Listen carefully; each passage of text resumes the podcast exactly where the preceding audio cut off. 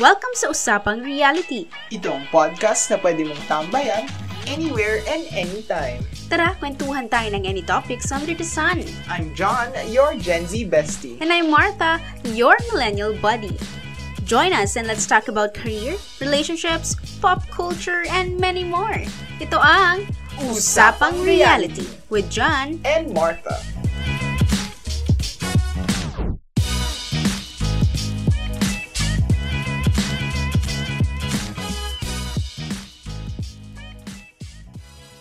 Yes! Hello! Welcome sa aming episode 2 ng aming passion project na Usapang Reality. So, kumusta ka naman, John? Well, we're still in the ECQ. Basically, same-same pa din.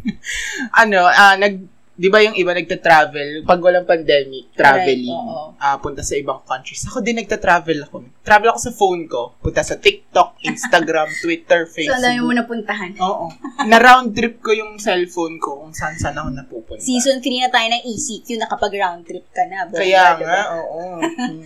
Anong, kumusta ka today? Ano yung mga pinagkakaabalahan mo? Ano yung mga interested kang gawin? Well, typically, kasi di ba, ewan ko kung ako lang ah, pero majority of the people right now in the pandemic, affected talaga yung, alam mo yung drive natin, tsaka yung creativity and at the same time, yung productivity natin. So, I I guess it's understandable that I don't I actually don't do anything aside from watching Netflix and of, Oh. of course browsing different social media platforms. So basically yun lang yung nagte-take up so much of my time and sleep.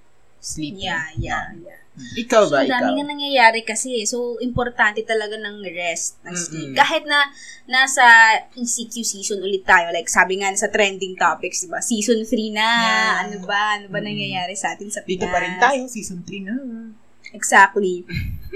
So, ako, I think, syempre, nag-work pa rin ako. And I, Mm-mm. I've, I've learned a lot of things habang nag-work. And at the same time, nagkakaroon din ako ng personal, personal time for myself. Me time. Of course, hindi natin maiwasan kasi lahat ng thoughts eh. So, importante Mm. talaga you take a rest. So, take a rest, do things that you like, do things that make you happy. Yes. Kahit na ACQ, di ba? Quarantine life lang. Stay lang tayo sa bahay, bawal lumabas, bawal mag-travel. But at the same time, kahit hindi ka nagta-travel, may mga bagay kang pwedeng pagkatuwaan eh. So, I have Tama, a, tama. Yeah, di ba? So, I have a question for you. Of course, ikaw napapansin ko, nagbabrowse ka ng mga news, di ba? And Yes. minsan ikaw yung nagiging ah, puntahan Source, namin yeah. or source of news na, uy, may Yeah. nangyaring ganito, Ah, or ah, may balita ulit dito ah, sa. Pinas, government natin and everything and so forth. Now, ano yung mga bagay na nagpapasaya sa'yo? Mm. Siguro, I think, those things na grateful ka. Mhm. Recently, how about to, just today? Yeah. What are the things na naginawa mo, activities, and you feel grateful for today? Something that you want to look forward na mangyari the next day na, okay, I wanna, I want to see something grateful again, katulad ng nangyari today. So, Mhm. yun. What are the things that you are grateful for today? Well, actually, um, normal sa mga tao na parang kumbaga, we dream a lot and we we, we foresee the future Mm-hmm. as grandeur as possible. Kasi nga, di ba, libre lang mangarap. Pero Yeah. ako, um, the thing that makes me happy currently are the basic things. Parang kumbaga, hindi na ako dun sa things that I look forward to. Mm-hmm. Like, I am actually in the present right now. So basically, I, I don't look forward to what will be happening in the future. And I'm grateful for the things that I have currently. Basic things. I eat three times a day or more than three times a Mhm. day. I sleep in a bed. I wake up the, in the time that I want to wake up. Mhm. Diba? So parang Yeah.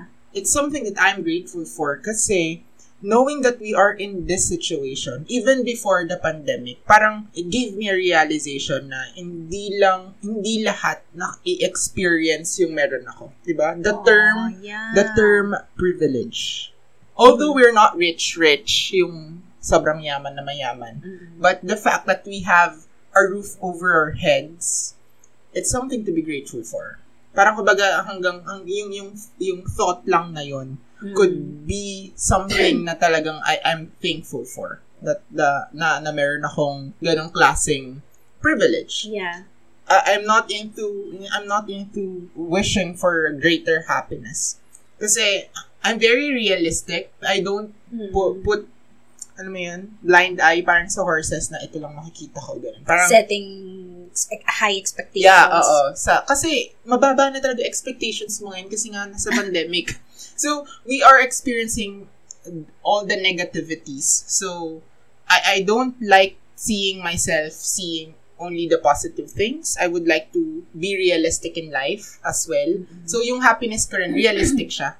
Realistic siya sa kung ano yung nangyayari sa akin ngayon. And I look to what makes me happy, yun nga yung basic things. But at the same time, I don't lose contact with the reality. Mhm. That it sh- that life is not about happiness. Life is not just about that.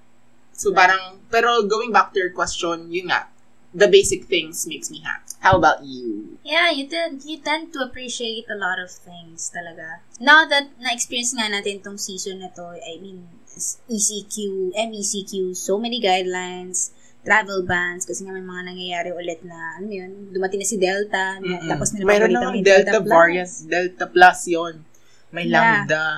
So, it's so hard to find things that will make you happy. And I appreciate that thought na sinabi mo kanina. You tend to appreciate more of yourself and at the same time the basic things in life. You appreciate or you're, you're very grateful or thankful sa mga bagay na simple.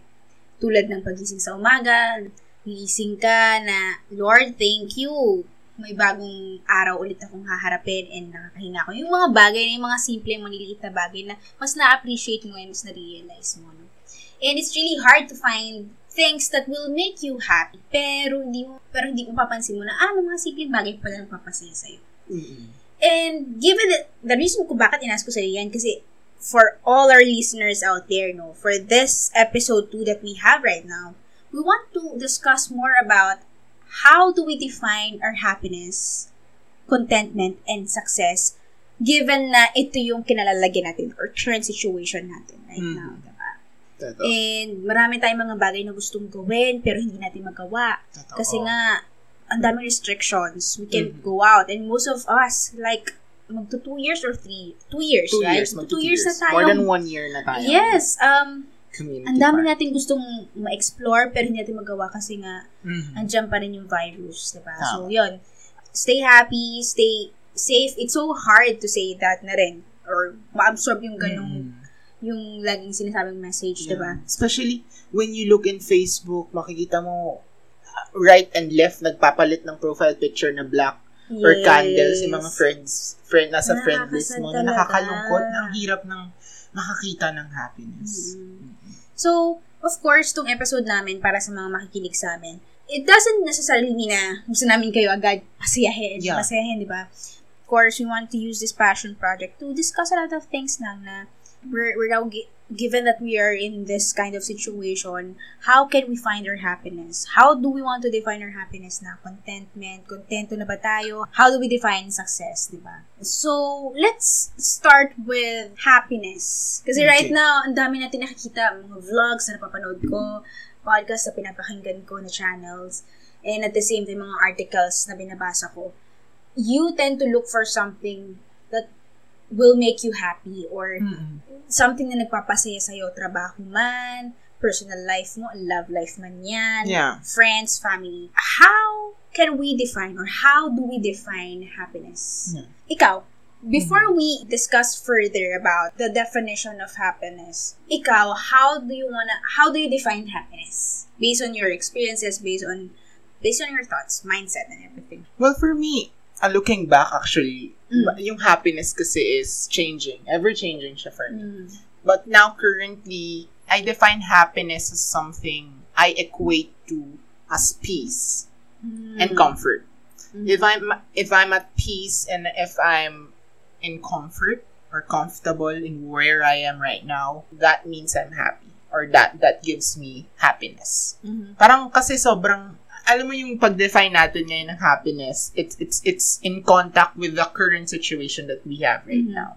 So basically, ang gulo na. Sobrang hirap makakita ng peace and comfort in this current situation. Mhm. That's why, dun ko na-focus yung sarili ko na ito yung magpapasaya sa akin. If I'm at peace and I'm, I'm comfortable with where I am right now. It's what I want to be happy currently. But, syempre, we're in a pandemic, hindi naman siya ma-meet agad-agad. So, Yeah. it, it will take time.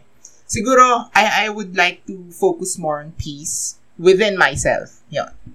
That's how I define happiness currently. Happiness equates to peace of Mm. mind. Mm. I agree Parang with you. I like that. Kasi di ba nga, one of the definitions na nababasa ko about happiness, it's all about finding your peace of mind. Mhm. Finding the simple things that will make your life easy or Mhm. make your life meaningful. I like that. It's also a state of mind of being Yeah. happy. Yes, mm, actually. Kasi subjective naman talaga ang happiness. diba? Yes. So, ang katanungan dyan, how do you know if if it's something na temporary happiness? Meron bang ganun? Or Mm-mm. permanent happiness na? May mga ganun bang terms tayong dapat pag-usapan? But, you know what? May nakita kasi akong article dito coming from Reader's Digest. To paano Mm. mo malalaman if you are really living uh, your life full of happiness or maybe seeing it may simply be a matter of your own thinking or changing your mindset Mm-mm. para masabing, hello, happiness. Yeah. Now, let's look at these 10 signs of happiness according to Reader's Digest. So, let me know if you agree, ah. Yeah, So, okay. agree or maybe share your experience, diba? So, I think this one, number one, sabi dito is, one of the 10 signs of happiness is you live your life with integrity. And according to that uh, first point, living a life that's in line with your own values and belief is important for happiness. That means the things you say you believe in are the things you do. And then sabi dito sa example, if you value the environment, do you mind your carbon f- footprint? Or if family is important, do you make time for them? Mhm. So you have to figure out what's important and live your life accordingly. So, parang it's paninindigan mo. Yes. Yung- yung- yung- Parang you stay to your core values Mm. and you stay or you value your environment where you are right now. So you live your life with integrity. Importante ba yung mga tao sa paligid mo? Mahal mo ba sila? Do you keep your values, your beliefs? And then, you know, are you aware of your your your values? Are you aware of your behavior? Mhm. Diba? So, I Yeah. agree. I agree too kasi 'di ba, you you do things na yung pinaninindigan mo mga bagay, gagawin mo naman siya kasi I mean, there are things, there are factors, but one factor could be that you're happy doing it. 'Di ba? Exactly. 'Di ba, gagawin mo ba isang bagay na hindi ka masaya? Yung pilit? Pwede. Pwede, pwede mo siyang gawin out of because of something na kailangan mo talaga siyang gawin. Mhm. Pero it's human nature that you do things that make you happy Yeah. kung ano yung mga bagay na nagpapasaya sa'yo, yun yung gagawin mo. So, you live up to your, to the things that you do because you are happy doing it. Yun, sobr- parang sobrang basic lang niya, pero I, I, I definitely agree. Oo. No? Etong second point naman ng 10 signs of happiness. Sabi dito, I think this one, I really do agree. Number two, second sign of happiness. Sabi dito, you have embraced living in the moment. Hmm. Um, I forgot the the quote, pero yung mga listeners natin, possible na mga fan ng Kung Fu Panda Mm. movie, alam tong quote na to. Basta it has something about the past. Past is something Ah, like yeah. a lesson. Yung kay ano, kay Ugwe. Yun, Yung do you ano, remember so- yun? pero hindi ko na Favorite maalala yun. yung Related dito siya sa sign na to. oo. Pero sabi kasi to, you're fully awake and aware and concentrate your energies on enjoying the present Mm-hmm. rather than worrying about the past or the future. Kaya naalala ko bigla yung yung Ah, quote na yon na binanggit sa Uguay. Kung Fu Panda movie. So, share nyo lang. Yun yung sa scene na ano, yung mamawala na si Master Ugwe, nasa puno sila. Yun. Bigla siyang dadalhin ng mga dahon. Basta yun na yun. So, sige, hindi siya exactly yung yung yung quote na yun, pero um naalala ko siya na past is the lesson, parang something like that. Parang, uh, Oo. And future is something na to basta sinasabi doon past is is like is a, like a lesson in life. Future is something not to worry about because you have your because you have the present. Present. Present is the gift. yeah. So yun, yung present is the gift. Yun yung yun yung nalala, yun yung nare-remember ko, nalala ko na dun sa quote na yun from that movie. Of course, yung sa mga nakikinig sa atin dyan, ma- maaaring kabisado Ah, nila oo, if you're, fa- you're a fan niya of. Kung Fu Panda. Mm. Yun, all we have is right now. So, let's seize the moment and make the most of it. Mm-mm. 'di ba? So ang ganda noon, parang present is a gift. So, i- ibig sabihin pala nun, if you're living in the moment, you're always given a chance to make the most of it, be happy with it, diba? Yeah. Kasi yun yung control mo. Past is something na, okay, alalahanin mo siya. Pero, it's already out of control kasi nagawa mo na. Hmm, Hindi ko na siya mababago. Yes. What, sa future din, you don't have to worry about it. Kasi kung mag-worry ka na mag-worry, mako-compromise yung present mo eh. Hindi ka magiging masaya. Totoo yun. Well, one of the signs of happiness. Mm-mm. If you keep worrying about your future, future, nawawala na yung meaning or nawawala na yung Essence. essence ng ng pagpapahalaga mo sa present time. Totoo. Diba? I also agree with that. Meron nga yung saying, famous, ginagamit to sa mga bio ng Twitter, Instagram, Facebook. I, I also used this before. Up until now, I'm holding up into this.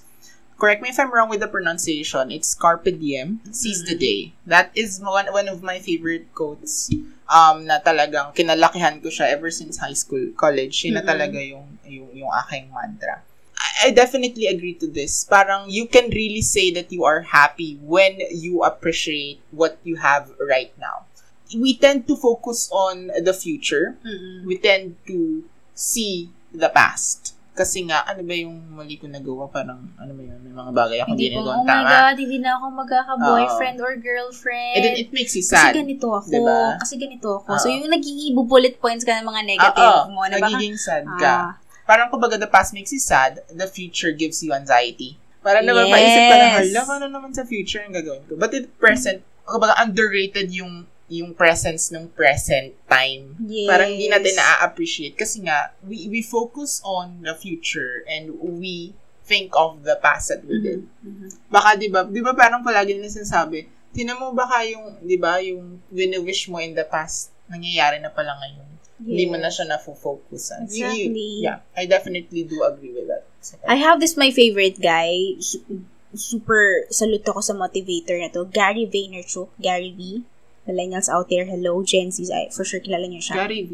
Yes, Gary V. Hindi si Gary Valenciano ah, pero you should watch out for this guy, Gary Vaynerchuk. I have this some um super ano siya, makaslap siya ng katotohanan sa You have to understand na para sa maging happy ka, yung future and happy ka sa present time and future time, nilook for mo. You have to set your goals. Future is your goal. Present is your daily routine. So in those small Ay, things, Mm-mm. you do stay consistent kasi hindi mo malalaman or hindi mo marirealize mo na lang sa future time na ini-envision mo yung big goal mo Mm-mm. na ito na pala yung future ko. Without you worrying about it kasi nagfo-focus ka sa daily routine mo. You're staying consistent. So, super ganda Ay, talaga ng motivation na yun. So, To that Yes. point. and on to the next sign of happiness. Sabi dito, you express gratitude regularly. You, you appreciate, ano, diba? Yes. Kasi nung tinanong, tinanong kita, di ba? Parang grateful for the things that you have. Ano yung mga bagay. And then you mentioned the small things.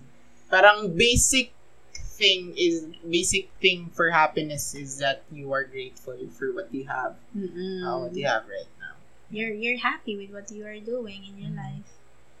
Next. Okay, next sign uh, of happiness.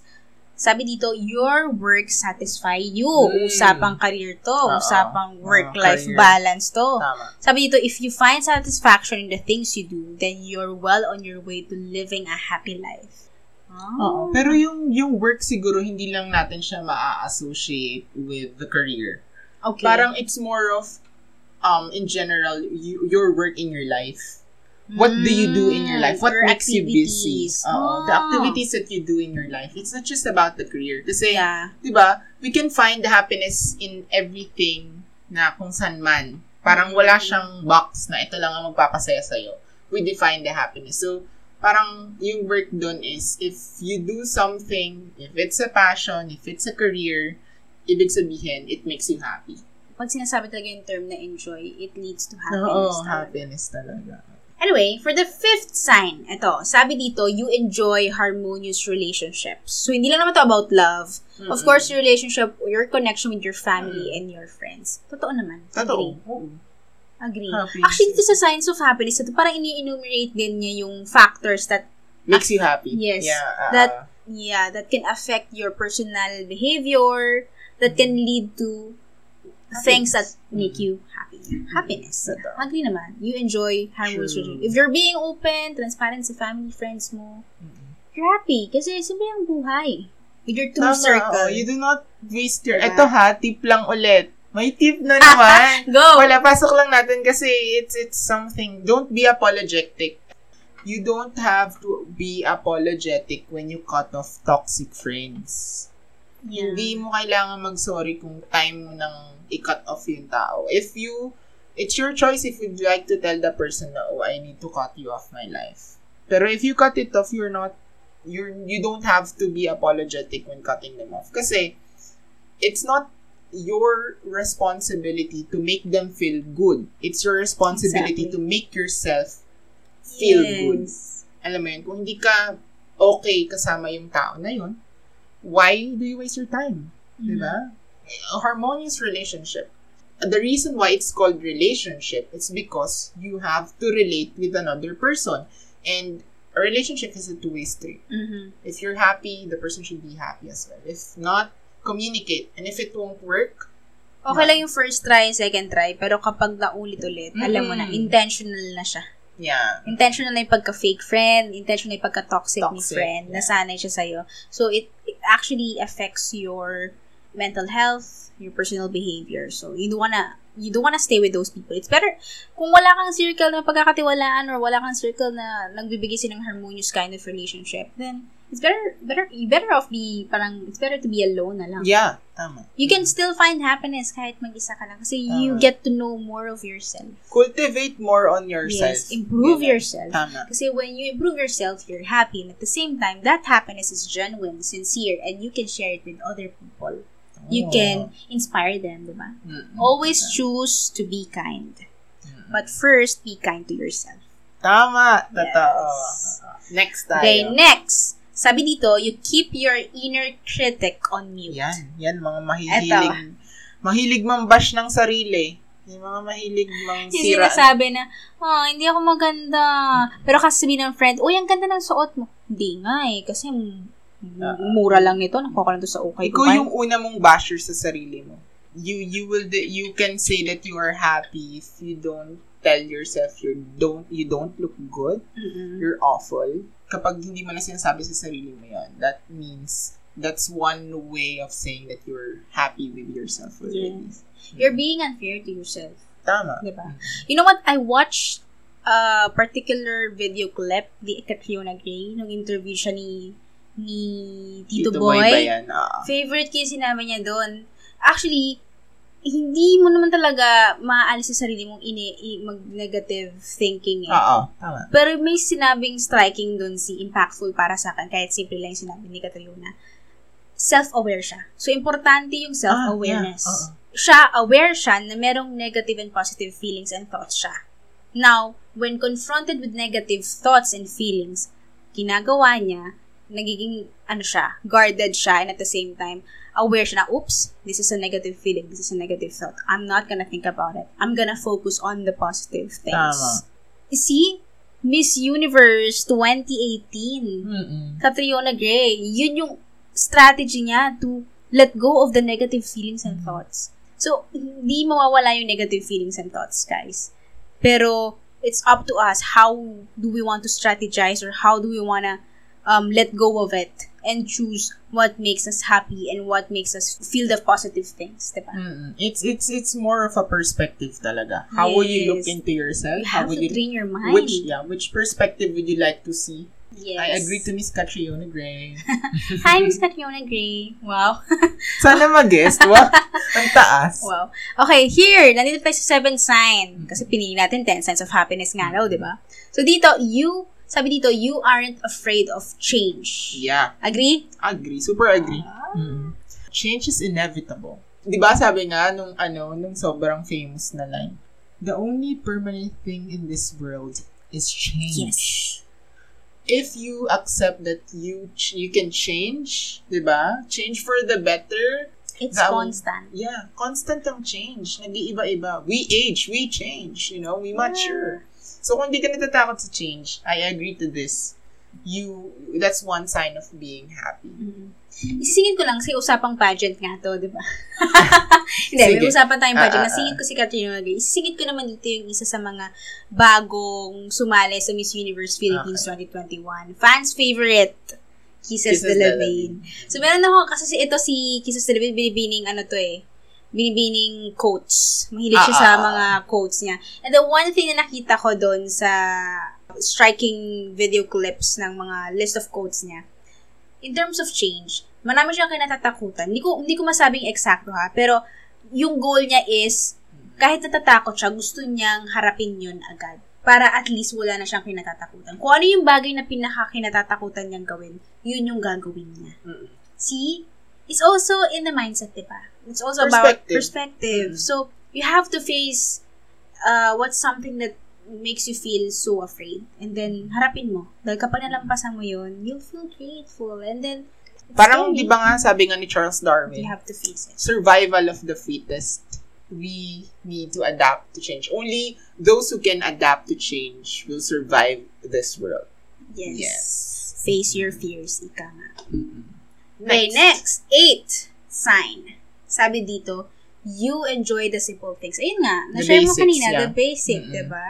Oh, small things will help you build a big picture of happiness. Oh, Pero diba? kung na-enjoy mo yung mga big things, okay lang. Oo, kasi yun ang nagpapasaya sa'yo. Mm. Pero alam mo yun, meron kasing mga tao na kontento na lang. Yun yung yes, mga, ay, appreciative sila. oo, na maliliit na bagay is okay na sila. Mm-mm. Diba? Sa mga ganong bagay. Yes. So, i- iba-iba ng ano, 'di ba? Iba-iba ng pananaw sa buhay, iba-iba ng perspective, iba-iba ng nararanasan. So, Mm. iba-iba din ng definition ng simple. Kasi, yung simple sa akin might not be simple for you. Mm-mm. So, it, it, it depends on you. Nakakatuwa lang kasi tignan yung iba na even the smallest thing, Ang sarap na may ganun Oo, friend, they no? appreciate it. Oo. Na parang sobrang nagtuthank you sila ng kakarampot lang yung nabigay mo sa kanila na appreciate nila yung mga bagay na. Agree.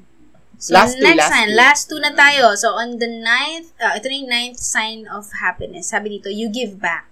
Giving back to others and sharing is the ultimate way to inspire happiness in your life. Ah. Totoo. You share your blessings. Sabi nga, di ba, um, kapag nagbigay ka ng isa, bibigay sa'yo ng, babalik sa'yo ng dalawa. Karma, di ba? Good and bad karma. Yes. Ganon. I, I do believe in that. Okay, here's our last sign of happiness. So, do you believe you don't take life too seriously? That's something that makes you happy. Having a sense of humor can help you keep things in perspective. How do you feel about this? Parang, Na-pressure dito sa last. na-pressure ano, ako sa last kasi tayo. parang yung Hmm. you don't take life too seriously. Oo. Parang kumbaga at some point, you don't push yourself too hard.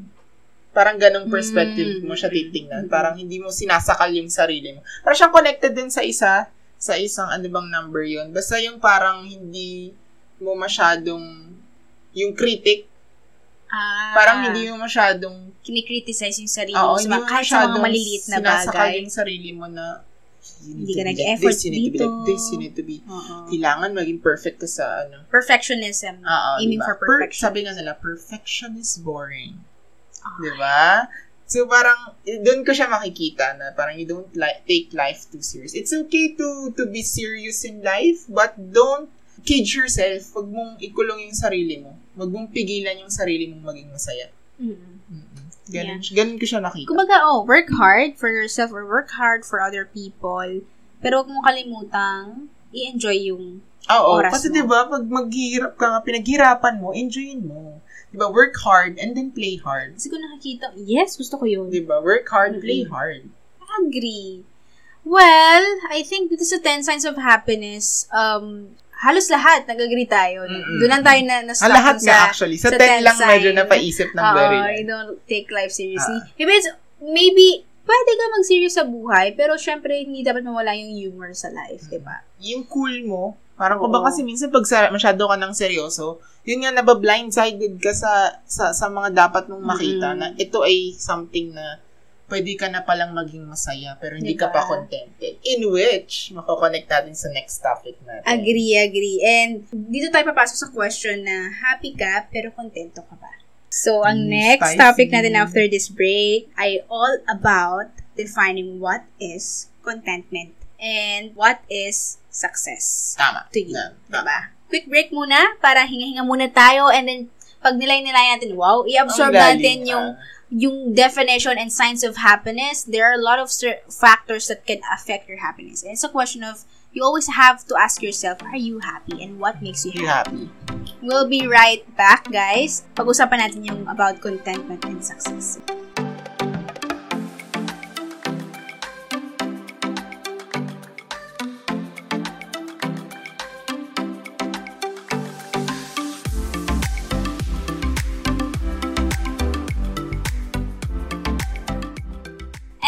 We're back! Ngayon, next topic natin kasi di ba nag-usap tayo about sa happiness. Are, wait lang, are you happy right now?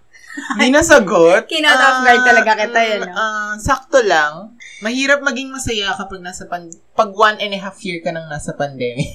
Yes naman. Ah, ganun. Actually, dito pag-uusapan nga natin, kanina pinag-uusapan about sa happiness. Mm. Ngayon naman pag-uusapan natin ngayon, leave kong question about happy ka nga, Mm. pero kontento ka ba?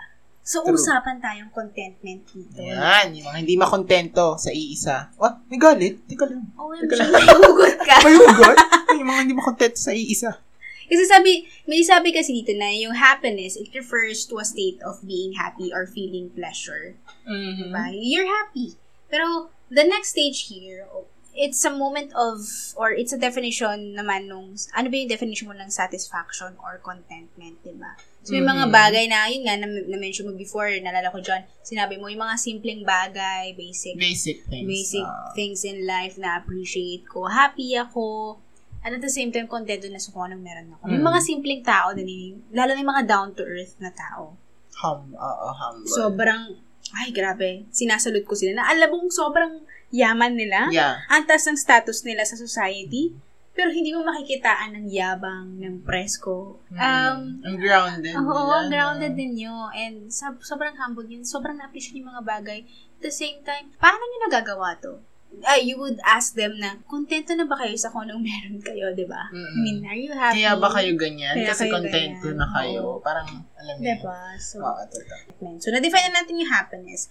Now, happy ka, ang tanong nga is kontento ka ba sa mga bagay na meron ka. Sabi dito kasi, sa article ni Women Empowering Women, yes, of course, pinili ko yung article na yan, I love women empowerment. Mhm. So, sabi dito, what is contentment? Sabi dito kasi, contentment can be defined as satisfaction. Um, mm. This cannot be equated with happiness. Ooh, because it is seen more like a basic requirement that leads to happiness. Oh, it's the other way around. So, pinagbaliktad. Other way around pala. Mm. So, dito kasi, unlike happiness daw, which usually involves moments of extreme joy or elation, contentment is much more long-term. So, ibig sabihin ba nito, pag na-achieve mo yung contentment, doon mo marirealize na happy ka sa isang bagay? Or happy But ka at sa some point, I situation? do ag- agree with that. Minsan kasi, di ba, kapag kontento ka na sa buhay mo, you don't look for anything else. So that means you're happy. Oh. Diba? Kasi kung masaya ka, there are still something. Kasi for me, happiness can be temporary. Kasi nga, di ba, just like what I'm saying, life is not just Agree. about happiness, hindi ka palaging masaya. There are days that you're not happy. So in connection with this, contentment, I agree, is long-term. Mhm. Di ba? Kasi when you reach the point of contentment, you would realize that you wouldn't look for anything else. Maybe. Mhm. Some, one, that's one definition of contentment. You are already okay with what you are right now. Ang galing nga eh, may sinabi dito na sinabi, contentment is usually not influenced by external forces. Pero kanina pinag-usapan natin yung happiness can be influenced by external Oo. forces. Maraming Actually, sa- puro external, forces external, diba? eh. Ang galing. Sabi dito, if an individual is not content with his life, he can experience, he can still experience moments of joy. Kahit Totoo. temporary man yan. Mm-mm. Pero iba yung question kapag usapang contentment. Hindi siya labas mawawala. Yung short time, Oo, hindi siya short short time. time. Hindi siya yung parang dadating no? mawawala. Galing. Kasi kapag na-reach mo na yung peak of contentment, that means you're okay with what you have, what you are right now. Di ba? OMG. But anyway, sige, let's define pa more Oo, yung let's difference dive between, in. yes, uh, happiness and And contentment. contentment. So first, yung yun nga, yung definition, sabi dito, happiness can be defined as the state of being happy or else showing or feeling pleasure. It can be for short short time or it can be for long-term or long-time na happiness.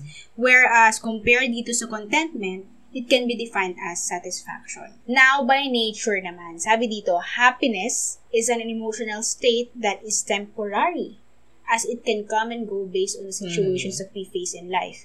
Versus Ako ata naman, nagsilat nito.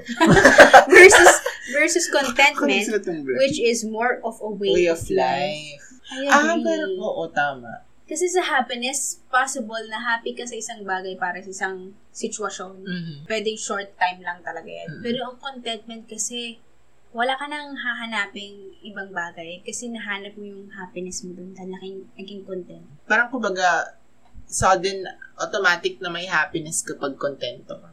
Pero kasi pag contentment, kahit anong dumaan, kumbaga, and kung ano mang mangyari, if kontento ka na sa buhay mo, you're okay with it.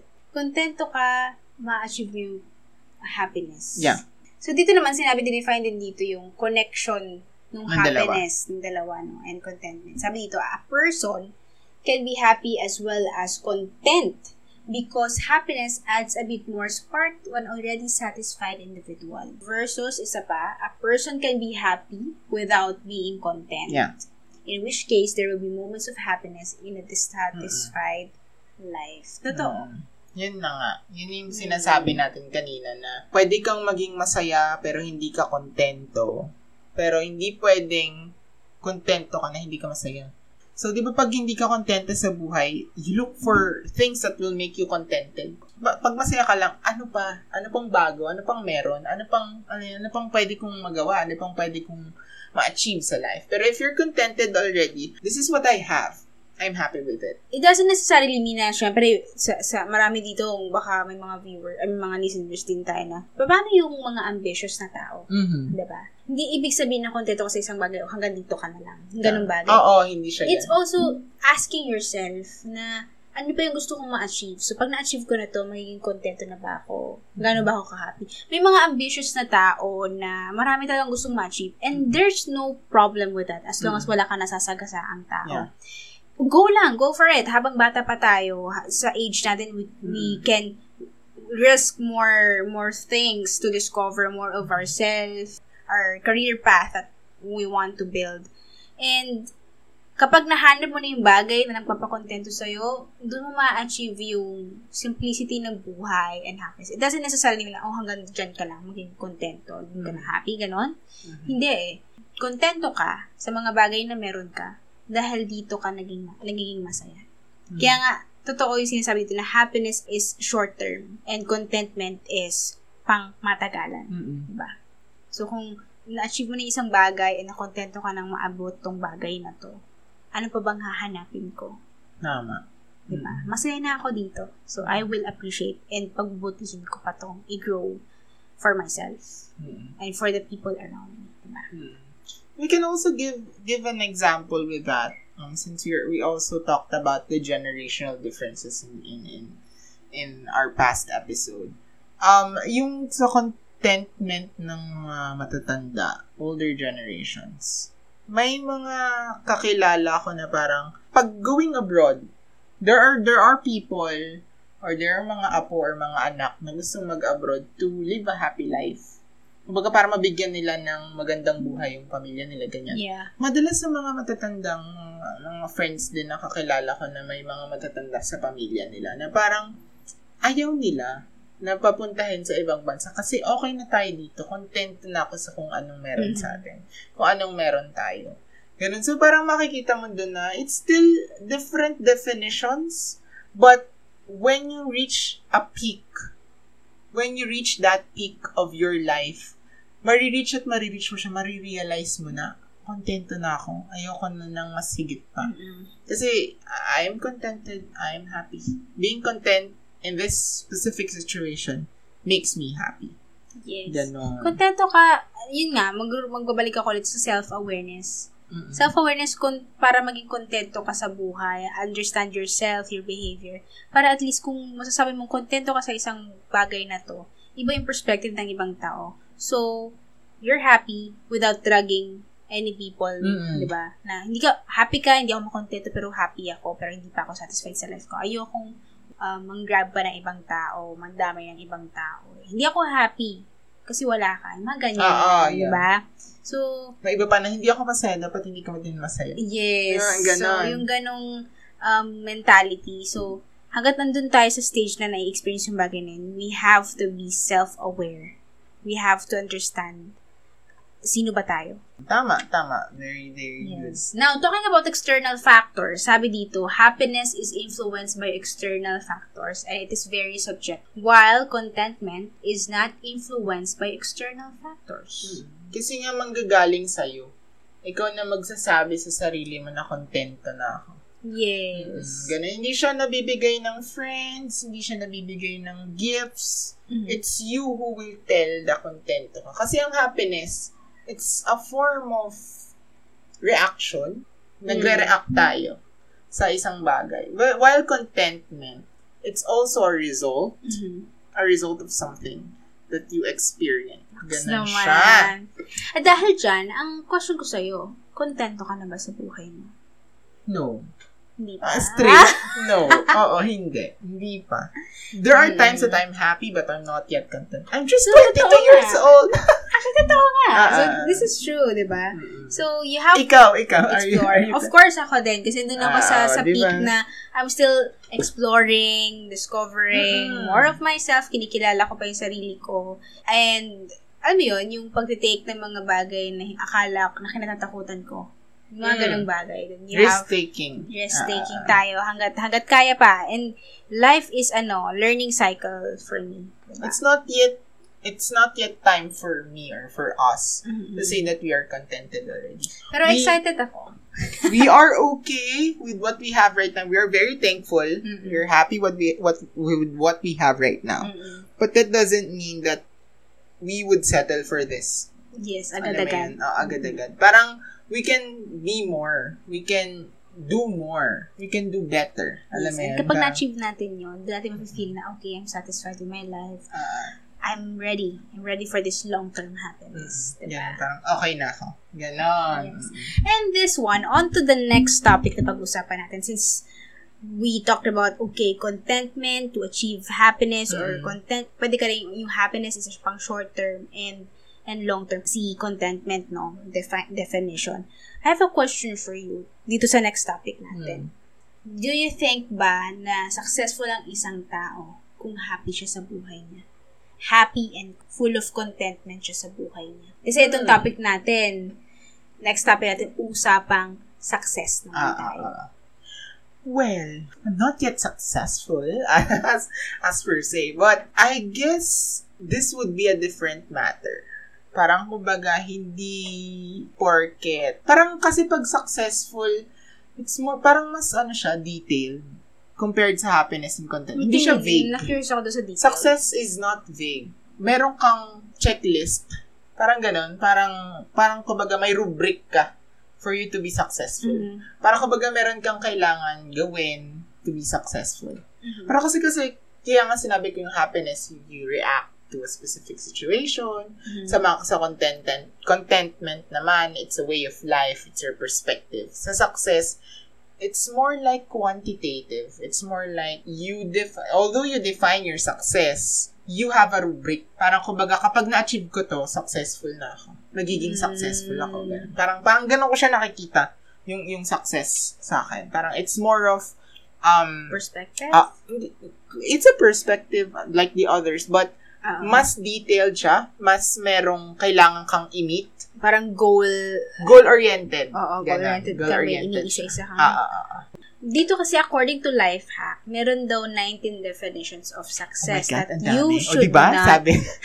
you should not ignore. Ah, okay. Sabi daw dito, success is always doing your best. So, related Mm, doon sa diba, sinabi mo kanina na First nga dito is, yeah, success can be achieved when you try your best in all aspects of everything you do. Mm.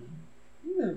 Even small things, you consider it as a success, diba? So, Yeah. even, you, you take uh, one step at a time. Kasi nga, di ba, you, you need to be successful. It's it's a staple mindset that you have to do your best to be Mhm. successful. And thus, doing your best, it, on to the next definition, success is Yan. setting concrete goals. Yeah. Well, you attract Materialize goals. mo siya. Suc- Ima-materialize. yeah, agree. Success does not come from setting abstract goals. So, it should be realistic Yeah. and concrete. Yeah, hindi siya vague. So, it's it's specific. Mm, realistic. And then next here, meron dito sinabi, success is having a place to call home. Home is where your heart Belong. soars. Yeah. Baka ano din to ha, that can lead to something great or about contentment. Parang.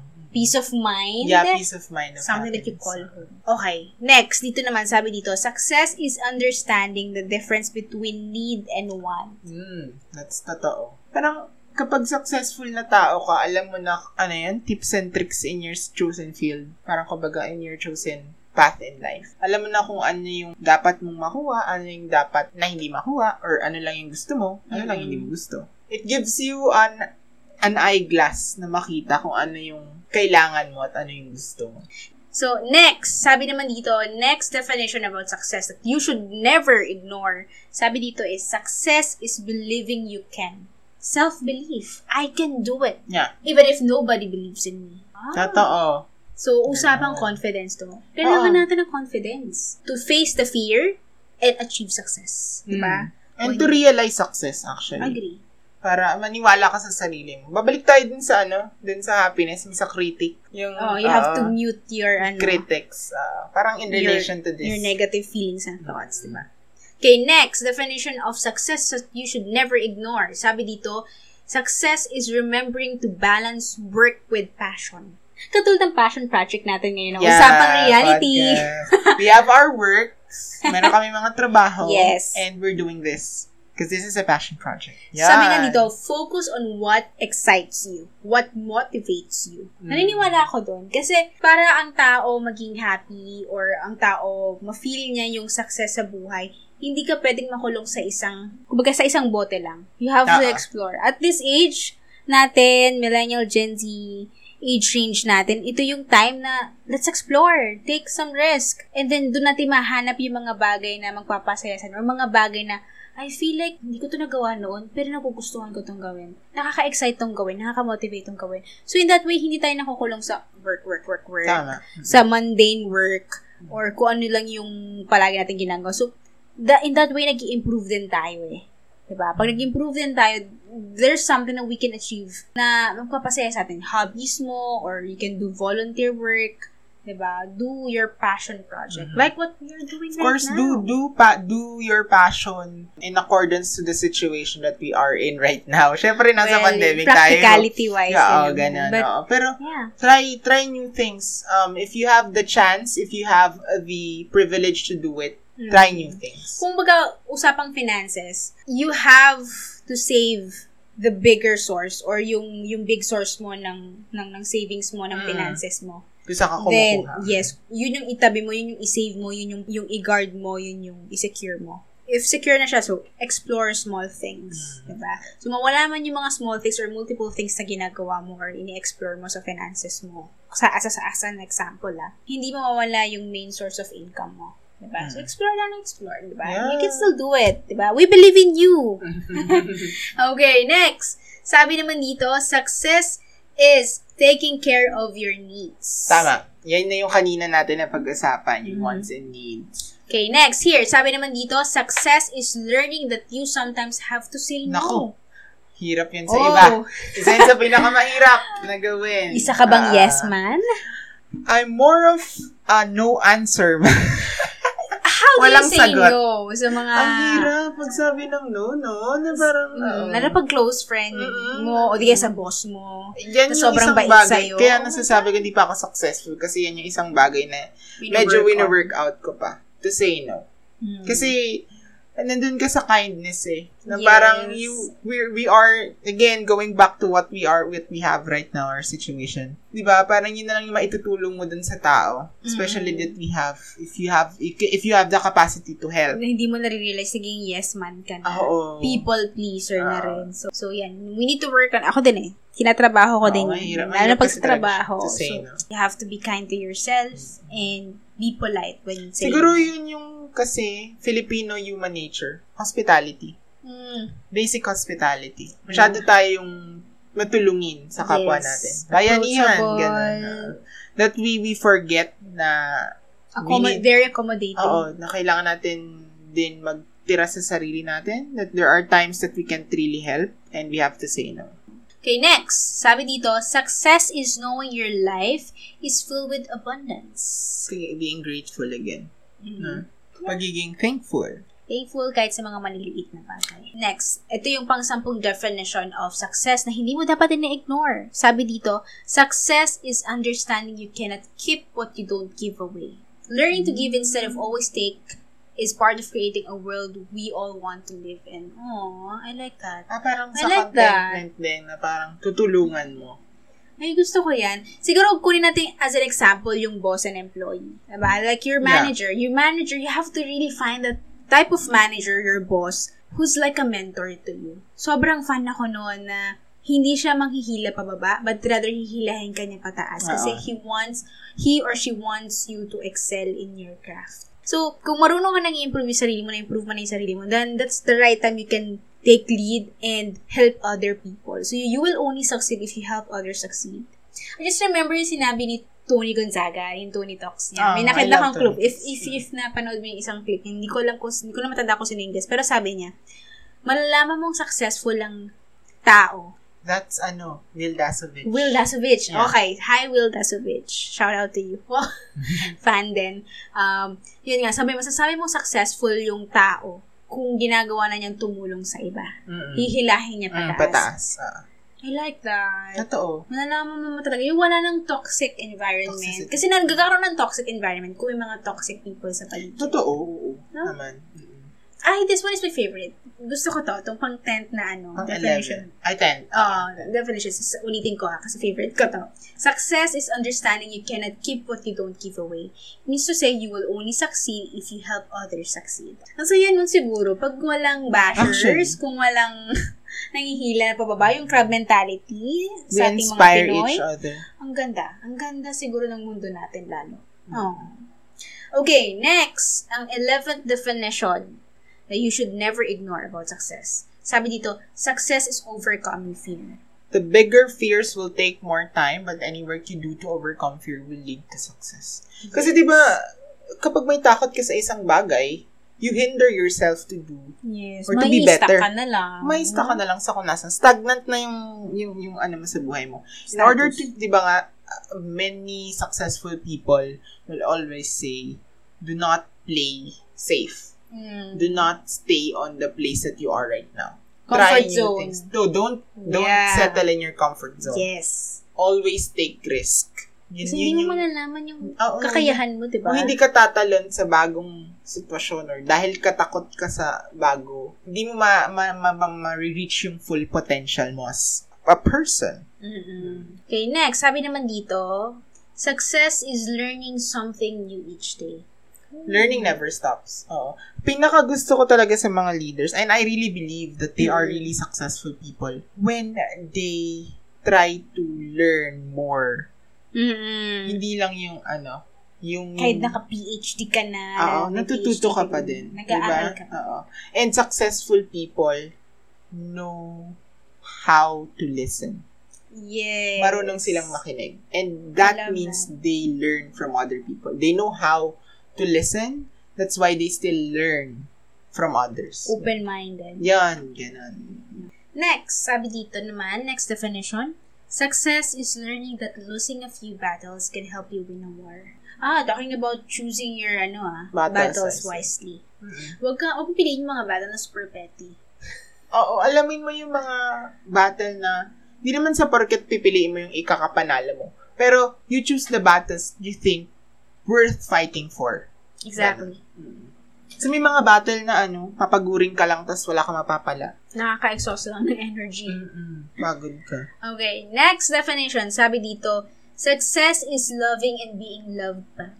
Tama. You accept the flaws of that person, but you love all of it. Mm-mm. Parang narinig ko yung quote na yun somewhere, pero parang similar quote ng ganyan na parang you love the person's totality. Hindi mo lang siya mamahalin because Sa you see good bagay. things. You love and you accept.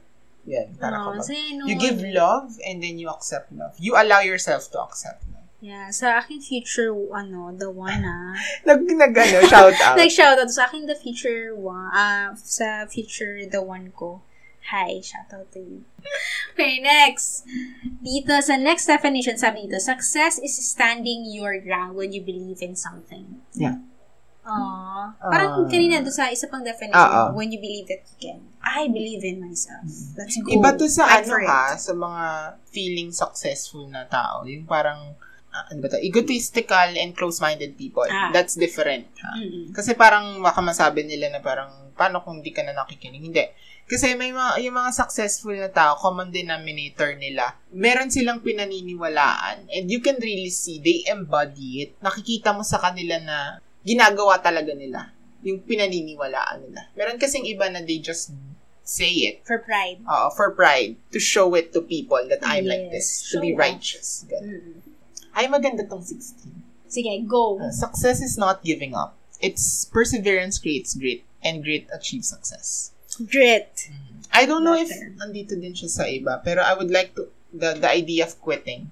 Success also is something that you know when to quit. Mm. Parang relation siya dito, success is not giving up. Well, um, there are battles also that you need to, alam mo yun, kailangan mo nang umalis talaga. Meron kasing mga saying na parang, you're a loser if you quit. Oo. May ganun, 'di ba? Pero, there are really times that you have to quit. Not because you're a loser, but because you know what you deserve Mm. and you know what is better for you. What is Mm-mm. right for you. At some point, ang gusto ko lang parang point dito sa ano na to, success is not giving up, is the idea of perseverance. Mm-mm. You push through. Hindi ka basta-basta natitiwag ng, ng mga negative forces. Yon. So parang siningit ko lang yung about sa quitting kasi parang in relation to giving up. Huwag kang papatibag. Yon. Huwag kang pagpapatalo. Next, success is celebrating small victories. Again, appreciating Yan. the small things. uh uh, things in life and you consider it as your victory. Yung successful ka, thank you Lord kasi kumain ako ng tatlong meals a day. Thank I you Lord kasi may today. shelter ako, Mm. may bahay Clothes ako. to wear. Yes, hindi po binaba, binaha ang lugar namin. Thank you po. So, small victories. Or thank you po kasi natutunan kong ayusin yung bagay, let's say, yung mga gamit ko. Diba? Or di kaya sa career, thank you kasi I, I have a job. Yes. Thank you that I'm learning in my current job. Yeah. Ganyan. Thank you kasi natutuwa akong mag, mag create ng formula sa Excel sheet. Yung mga Ah, ganon, ayan, sobrang diba? basic. Ah, ah. So, next. Okay. Next, ito na. Ito yung second to the last definition of success. Mhm. Sabi dito, success is never letting a disability hold you back. I like this. Super idol ko yung mga tao na na-consider siya as sila as PWD Mhm. pero hindi nila ginamit yun para hindi gawin yung gustong bagay nila. May mga nakikita ko na, sorry po ha, pero walang kamay, walang paa, pe, ay, walang paa, may mga kamay, pero ang galing mag-basketball. Yeah, yung mga nasa Paralympics. Para din. Ayun, Ah, ay, ang galing. may May Paralympics. ganun term, Paralympics. Paralympics. Alam ko, Ay, after ng salute you Olympics, yun yun eh. Susunod. Yes, Paralympics. I salute you po. Ang galing niyo po. Sobra. Na sila, na, mm, you know, hindi, walang, Disabled. oh, disabled. pero nagawa na yung bagay na yun. Inspiring talaga yun. At pa- paano ba kaya tayo nabuo? Mhm. 'di ba?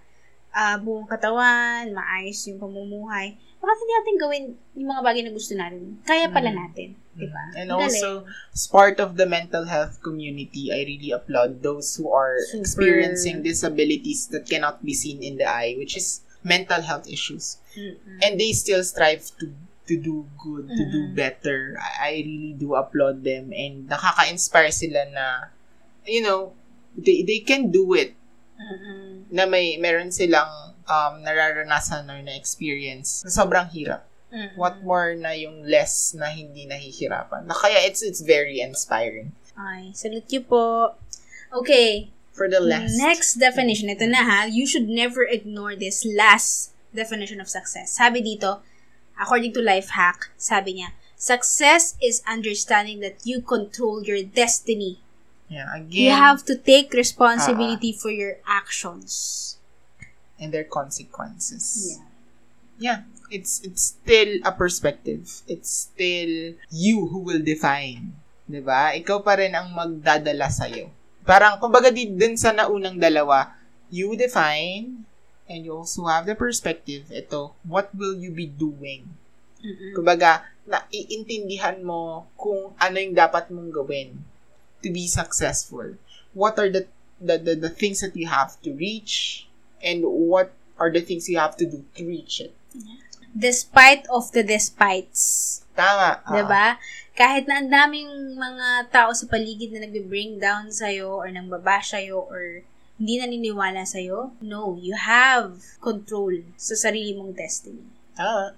You don't have to live up with the standards ng kung ng society or ng community.